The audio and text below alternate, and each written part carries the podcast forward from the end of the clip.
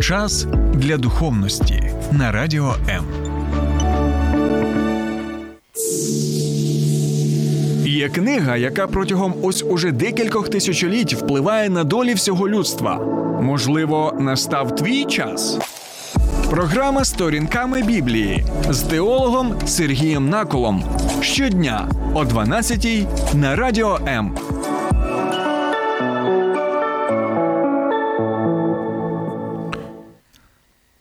Горизвісний концентраційний табір Бухенвальд. Я думаю, що багато з нас з дитинства знають це жахливе місце. І якщо б я навіть просто сказав Бухенвальд, багато людей в нашій країні усвідомили, що мова буде йти про щось страшне, про щось трагічне, про щось моторошне і жахливе. І це дійсно так.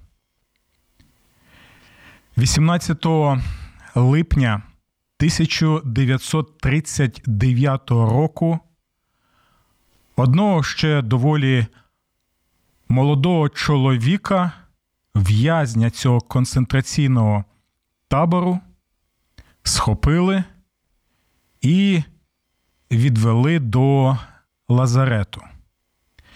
Там йому зробили смертельну ін'єкцію отрути, внаслідок чого він помер. Цю молоду людину звали Пауль Шнайдер. Він був пастором в нацистській Німеччині, пастором, який любив Бога, любив людей і любив Божу правду. Він був пастором, який казав Божу правду, казав, незважаючи ні на що, незважаючи на те, що його ув'язнили і, врешті-решт, ліквідували. Ми багато чули, і напишіть, чи це так, чи ні, чи ви чули, чи ні. Чули про пастора Дітріха Бонгефера, який був страчений в концентраційному таборі Флосенбург у 1945 році за участь в змові проти Гітлера, ціль якої була фізична ліквідація диктатора нацистської Німеччини. Але нам мало відомий, на жаль, саме ось цей пастор Пауль Шнайдер, який, до речі, ще названий проповідником або пастором Бухенвальда. І саме Пауль Шнайдер вважається першим протестантським пастором, страченим нацистами, як це і сталося в 1939 році. Він був перший, але він не був останній. І сьогодні розповідь про нього і про багато інших людей, які не корилися злочинній владі і залишалися людьми, незважаючи на темряву і морок. Залишайтеся з нами. Буквально за декілька секунд ми розпочнемо спілкуватися про пастора Пауля Шнайдера і про те, що відбувалося в ті часи, і поставимо запитання: а чи актуально це в наш час?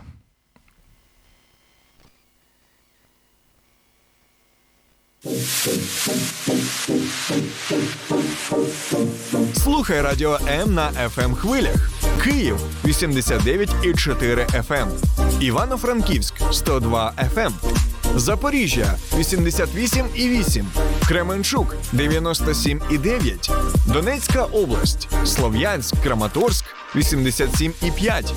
Покровськ 103,7.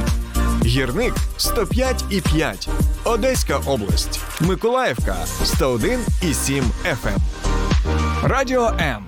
Ми тут заради тебе.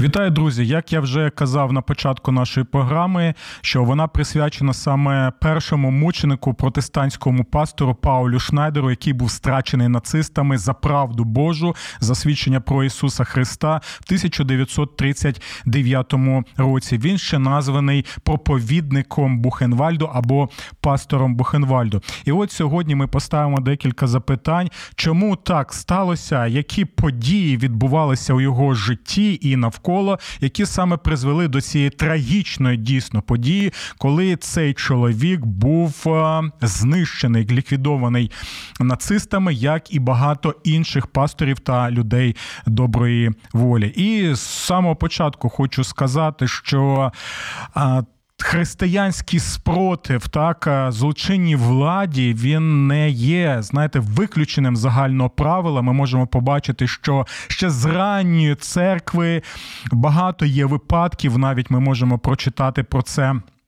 В книзі дій апостолів, так і цю доволі відому фразу апостола Петра, що Богові потрібно коритися більше, ніж е, людині. І ось саме це ми бачимо в житті пастора Пауля Шнайдера, пастора Дітриха Бонхофера і багатьох інших так священників, пасторів е, католицьких, греко-католицьких, православних, там баптистських, е, лютеранських, реформатських, які дійсно чинили спротив е, людино-ненавиським, е, ненависницьким, так людожерним режимам, які існували і існують і в наші е, часи. І також я хочу, друзі, нагадати, що ось цей вислів, наприклад, Ісус Господь грецькою Ісус Куріос, ми, сучасні люди, ну просто сприймаємо. Ну, Ісус Господь, так, звичайно, Він Господь, і що тут такого?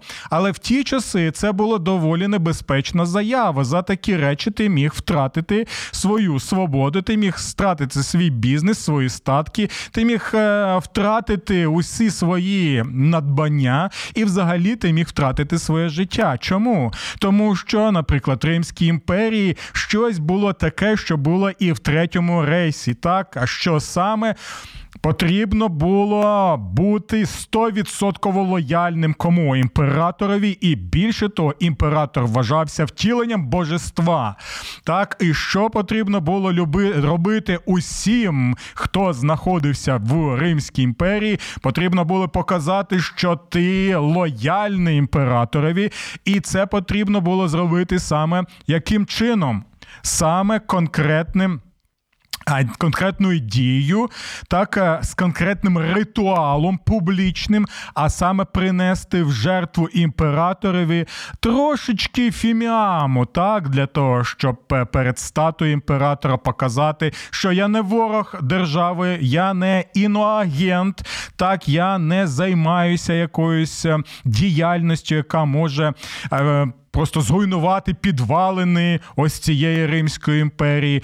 Але християни цього не робили. І більше того, у них було гасло Ісус Господь. І це було неймовірно. Чому? Тому що імператор є Господь. Імператор є хто? Господь тих пан над панами, так і тому він єдиний, на кому потрібно концентрувати всю увагу. А ось ці християни вони робили інше, і ось чому їх одна з причин, чому їх саме знищували, і багато про це ми можемо прочитати в книзі об'явлення, яка саме була книгою втіхи для е, церкви тих часів, яку переслідували і фізично знищували, і яка залишається книгою втіхою на усі часи для тих християн, які також стикаються з переслідуваннями з боку злочинних режимів, репресивних режимів, тощо, і вона показує наступне: незважаючи ні на що, незважаючи на цього величезного червоного вогняного дракону.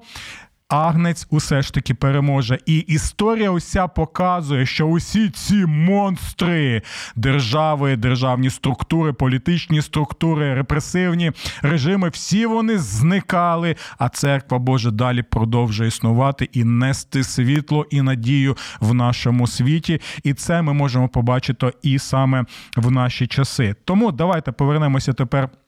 До пастора Пауля Шнайдера, що доволі цікаво, що він, як і багато інших пасторів, тоді, коли нарешті в 33-му році а, пан Гітлер став канцлером Німеччини, так з самого початку він втомлений від наслідків Першої світової війни разом з мільйонами інших. А, мешканців Німеччини. Він вітав Гітлера. Вони дійсно сподівалися, що ось нарешті є ця людина, є ось ця партія, яка зможе вивести з економічної кризи і, взагалі, з соціальної кризи, з політичної кризи нашу багатостраждальну країну. І сподівання всі покладали саме на пана Гітлера. Але ми могли ми могли це побачити і на прикладі пастора Дітриха Бонгефера, так як і інших пасторів. Це поодинокі випадки випадки. Я сподіваюся, що ми більше зможемо поспілкуватися про саме е, таких вірних божих пасторів. Стало зрозуміло Паулю Шнайдеру, що е, ні, Гітлер не є месією, так, політичним, соціальним, економічним. А Гітлер є ким? Гітлер є дійсно одним з втілень антихриста, які втілюються у багатьох політичних лідерів протягом вже тисячоліть. І ось е, вже в 30-ті роки ми можемо побачити. Що він починає проповідувати і вчити, і так от відповідати на усі ті закиди, які робила нацистська партія стосовно церкви. А далі вже вони, оці пастори, почали усвідомлювати, що щось тут взагалі не те. Чому? Тому що все більше і більше розуміли, яка державницька політика саме нацистської Німеччини, особливо уставлені до інших людей, як до євреїв. Ми знаємо, що 6 мільйонів мільйонів людей євреїв було знищено, і не лише євреїв. Так це була цілеспрямована програма, направлена проти кого? Це проти було ромів, так проти взагалі унтерменшен, якими нас вважали. Ну і звичайно, ми знаємо, що це стосувалося також і людей, які були особливі потреби з психологіч... з, псих... з психічними розладами, наприклад. Тобто їх вважали як за непотріб, як а, біологічний, скажімо так, матеріал, який не має цінності, і там можна щось з їх тіл вилучити так для суспільного блага держави, для того, щоб ось ця раумте, тобто простір життєвий Лебенсраумте, він е, міг і далі продовжуватися саме для цієї обраної нації. Ну і звичайно, ми знаємо, яке було ставлення і до представників секс е, меншин, так і хоча Біблія, звичайно, конкретно каже що це гріх, але це не означає, що потрібно їх на політичному рівні просто брати, переслідувати і знищувати. Усе це відбувалося. Пауль Шнарде саме перебував в такому контексті, і він виступав проти нацистської цієї програми. І, і одразу хочу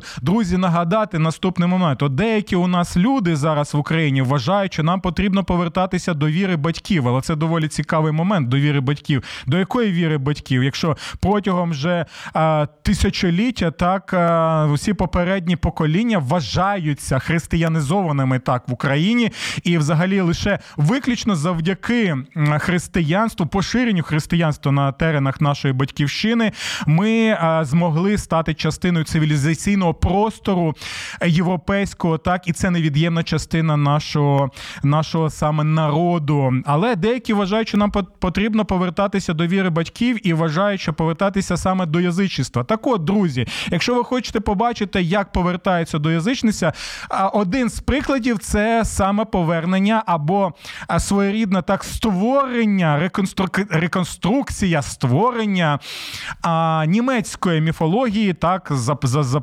запозиченням зі скандинавської міфології, саме язичництво от того світогляду, який ми можемо побачити якраз в нацистському режимі, в нацистському світогляді, так, і згідно саме саме ось цього язичництва, так, е, яке концентрувало увагу саме на на ось таких е, речах, на на образності виключно німецької раси, або взагалі е, рас нордичних, так, от таких своєрідних, а всі інші це такі унтерменші, лише вони є Уберменшами, а от то ми можемо побачити наслідки, і усі всі ці ритуали, от, які ми бачимо, так е, е, символіка, яка була запозичена, е, не лише там, наприклад, з рун, так а запозичена також була і свастіка, але звичайно, це більше вже там Індія, інші країни.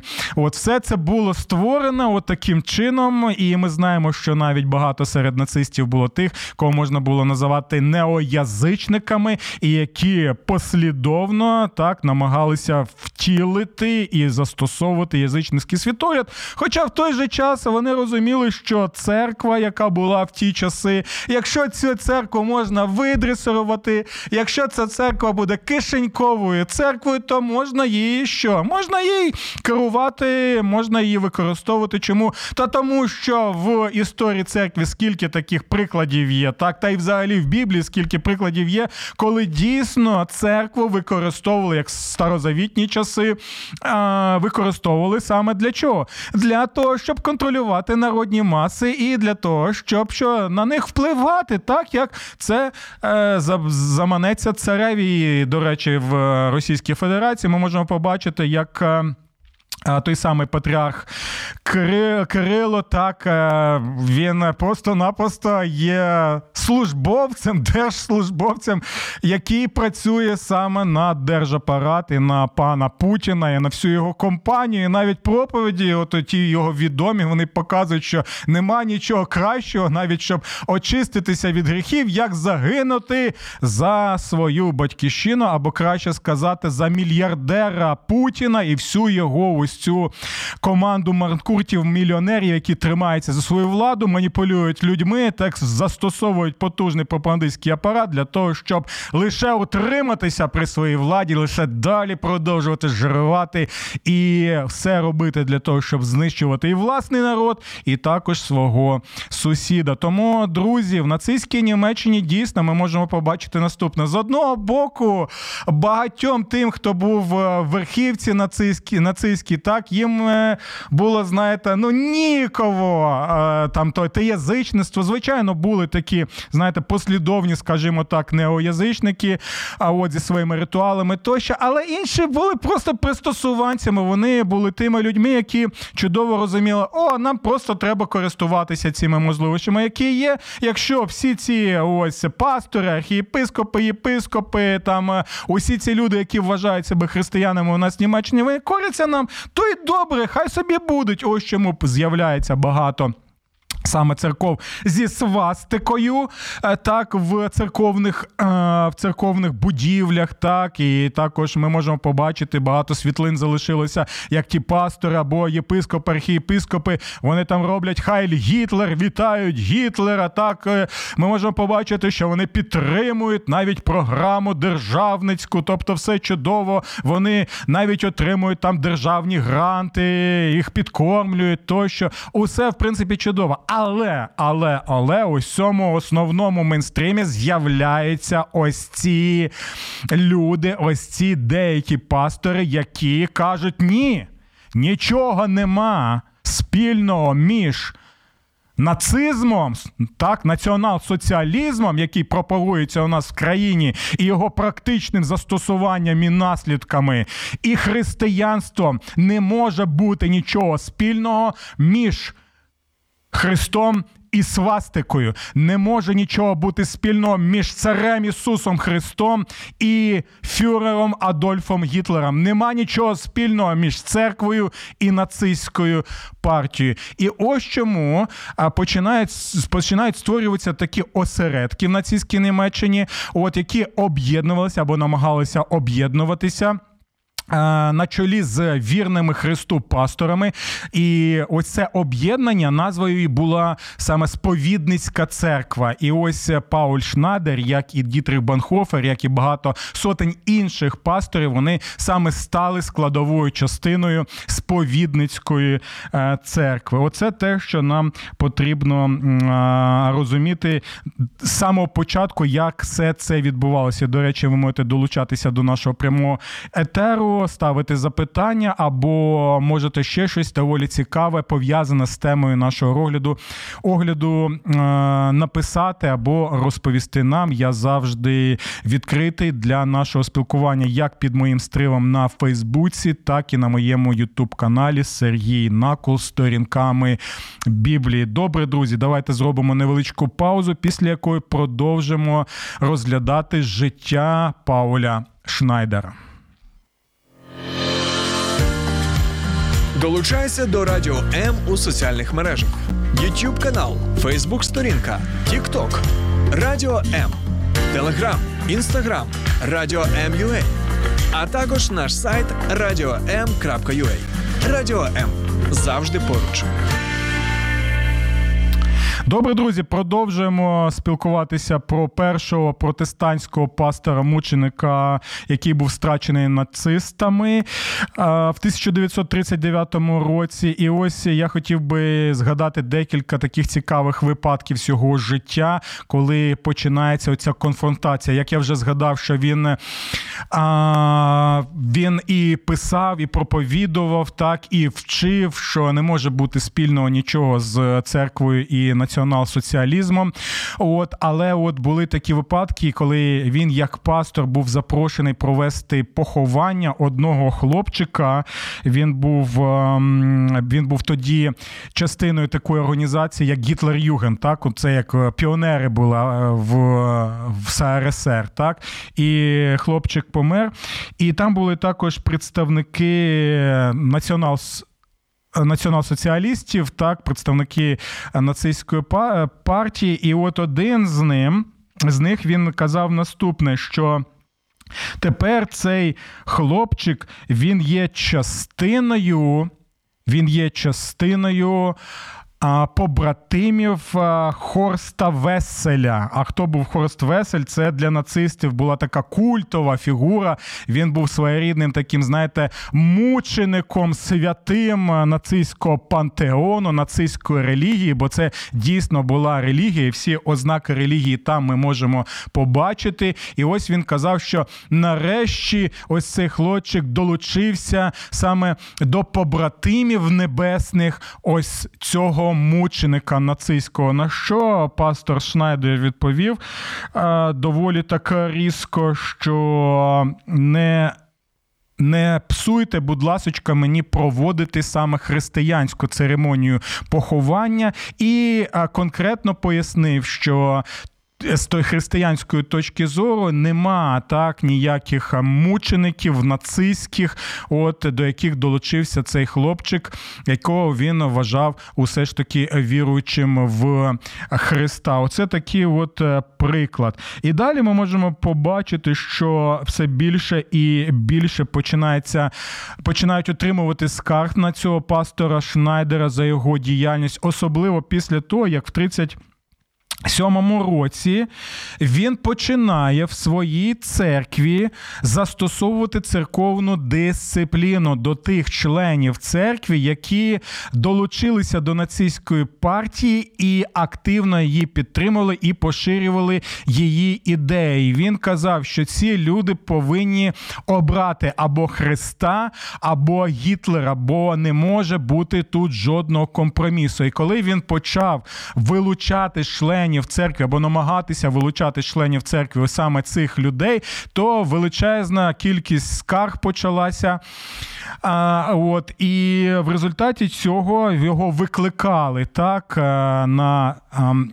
Спілкування, так, коли йому намагалися пояснити, що слухай, якщо буде ще отак а, себе поводити, то будуть у нас конкретні наслідки. Далі його заарештовувало, заарештовувало Неодноразово і намагалися зламати цю людину і сказати: слухай, будь-яку сі. Так, ну є ж багато, там сотні, тисячі пасторів, пастори як пастори, єпископи як єпископи, всі а, танцюють, е, танцюють так, як нам потрібно. От, Ці як видресуровані, як в ци, в циркові, там а, ці щури там або ще інші тваринки. Ну і ти будь таким, і будеш отримувати гешефти дивиденда. Ні, тобі ж потрібно бути бути особливим, як і інші. Але він не погоджувався, не не міг він йти проти свого сумління, проти своєї проти своєї а, віри, проти свого Бога, і тому і надалі продовжував втілювати саме християнське вчення. Після чого так ми можемо побачити, що. Його запроторили в концентраційний табір.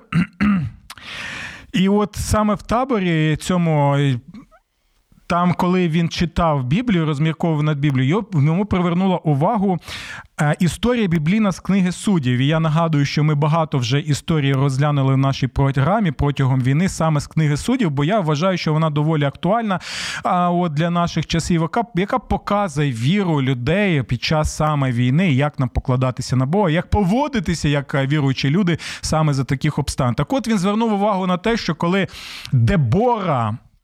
Вона закликала усі 12 е, колін Ізраїля так е, виступити проти ворога, так у національно-визвольній боротьбі проти агресора окупанта, то лише два Два коліна е, погодилися так бути з Деборою, і він е, побачив в цій історії е, таку, знаєте, втіху і наснагу, своєрідну мотивацію. І для нього він усвідомив, що як в ті часи з Деборою були не всі, а більшість не була з нею. От так і в ці часи лише ось вірні Богові віруючі люди, вони зможуть усе ж таки одержати перемогу, навіть якщо вони вони її і не побачать саме під час свого е, життя. І ось саме це один з таких прикладів, який показує, як слово Боже може надихати людей. Тому я вам рекомендую е, читати не лише книгу суддів, звичайно, а й взагалі усю Біблію. Добре, друзі, на деякий час його.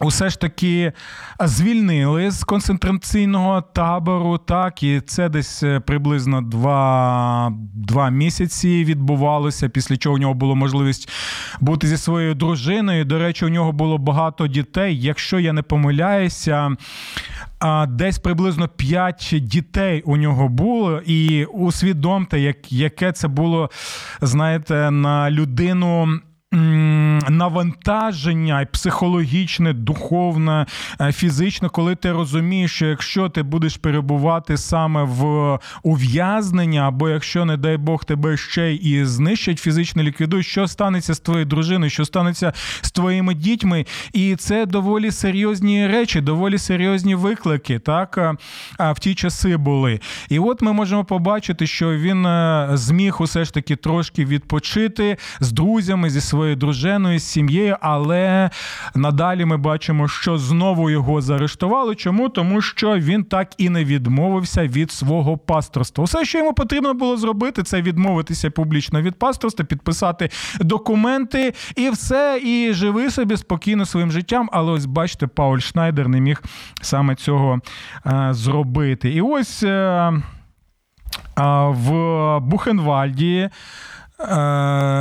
Бухенвальді концентраційному таборі, до речі, це біля містеч... містечка Веймар. До речі, зараз навіть там є музей. Ви можете побачити камеру цього Пауля Шнайдера. От хто зараз в Німеччині слухає нас, будь ласка, можете е, на уікенд поїхати і більше дізнатися саме про це місце і про ті е, події, які там відбувалися. До речі, деякий час і пастор Дітрих Бонгофер він також перебував в Бухенвальді. А вже пастора Бонхофера е, стратили в іншому концентраційному таборі Флосенборзі.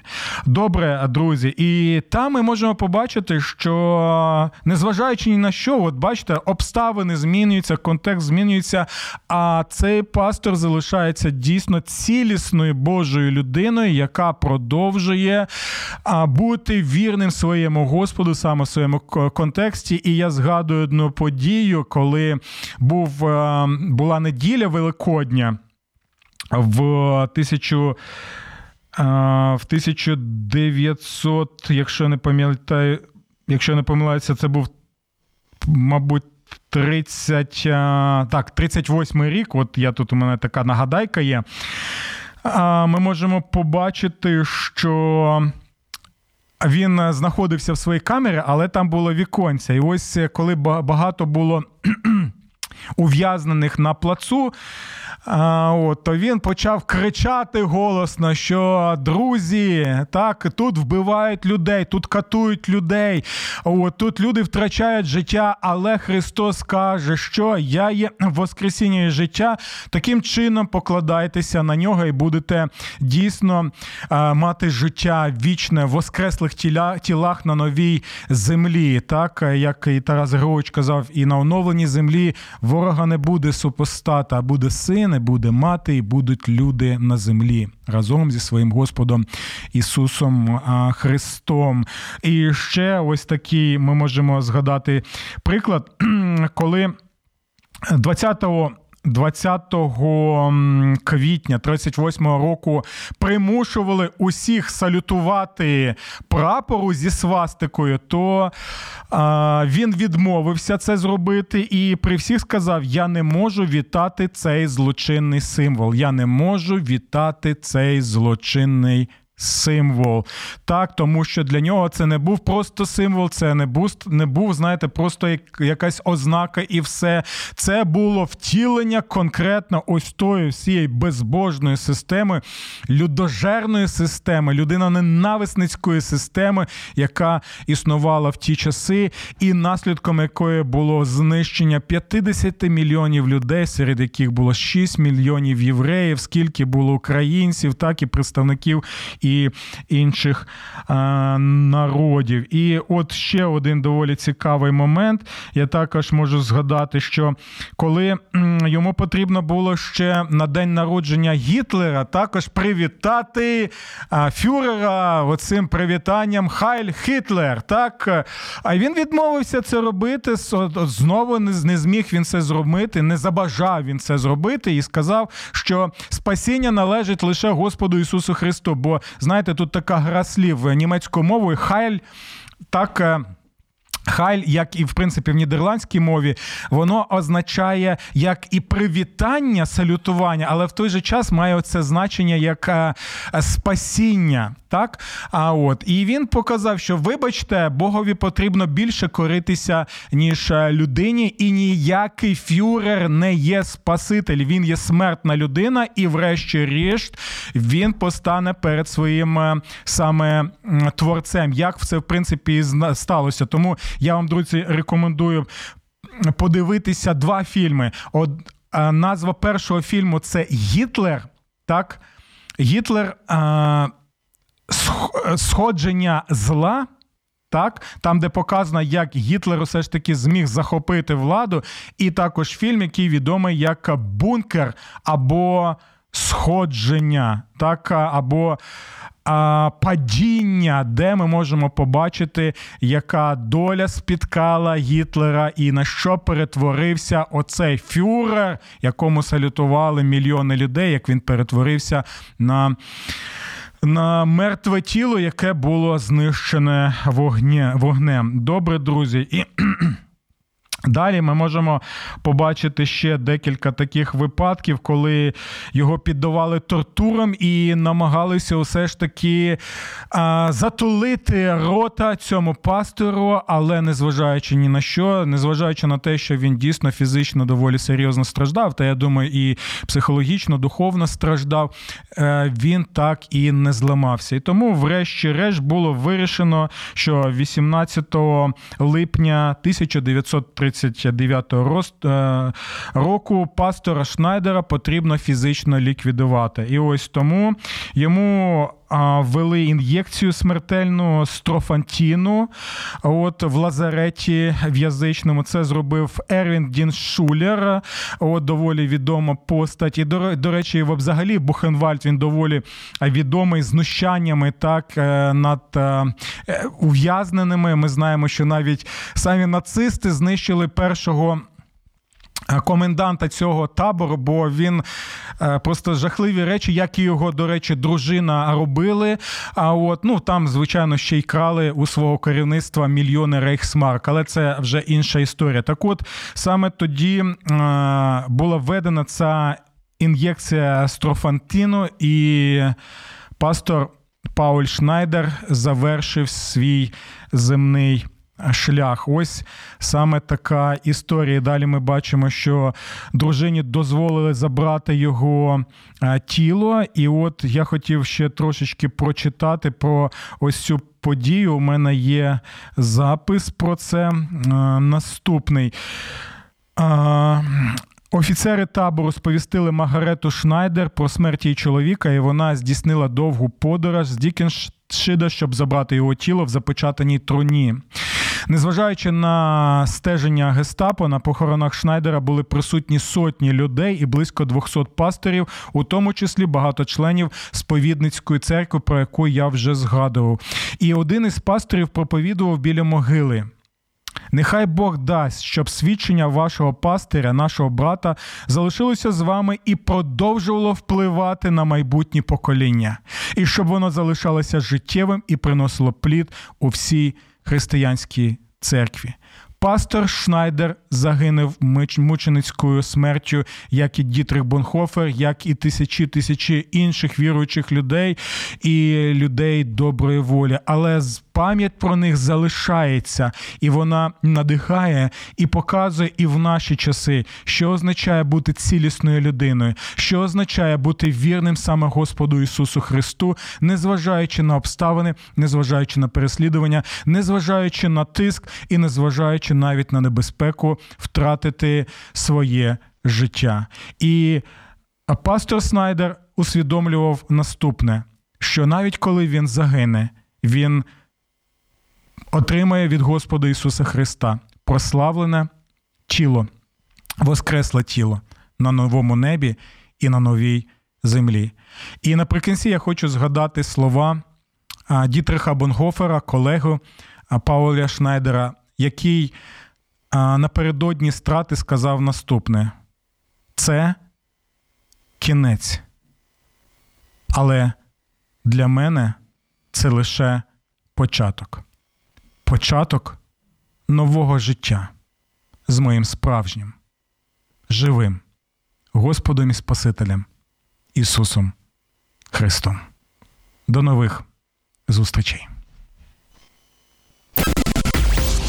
Сподобався ефір? Є запитання або заперечення? Пиши радіом.ua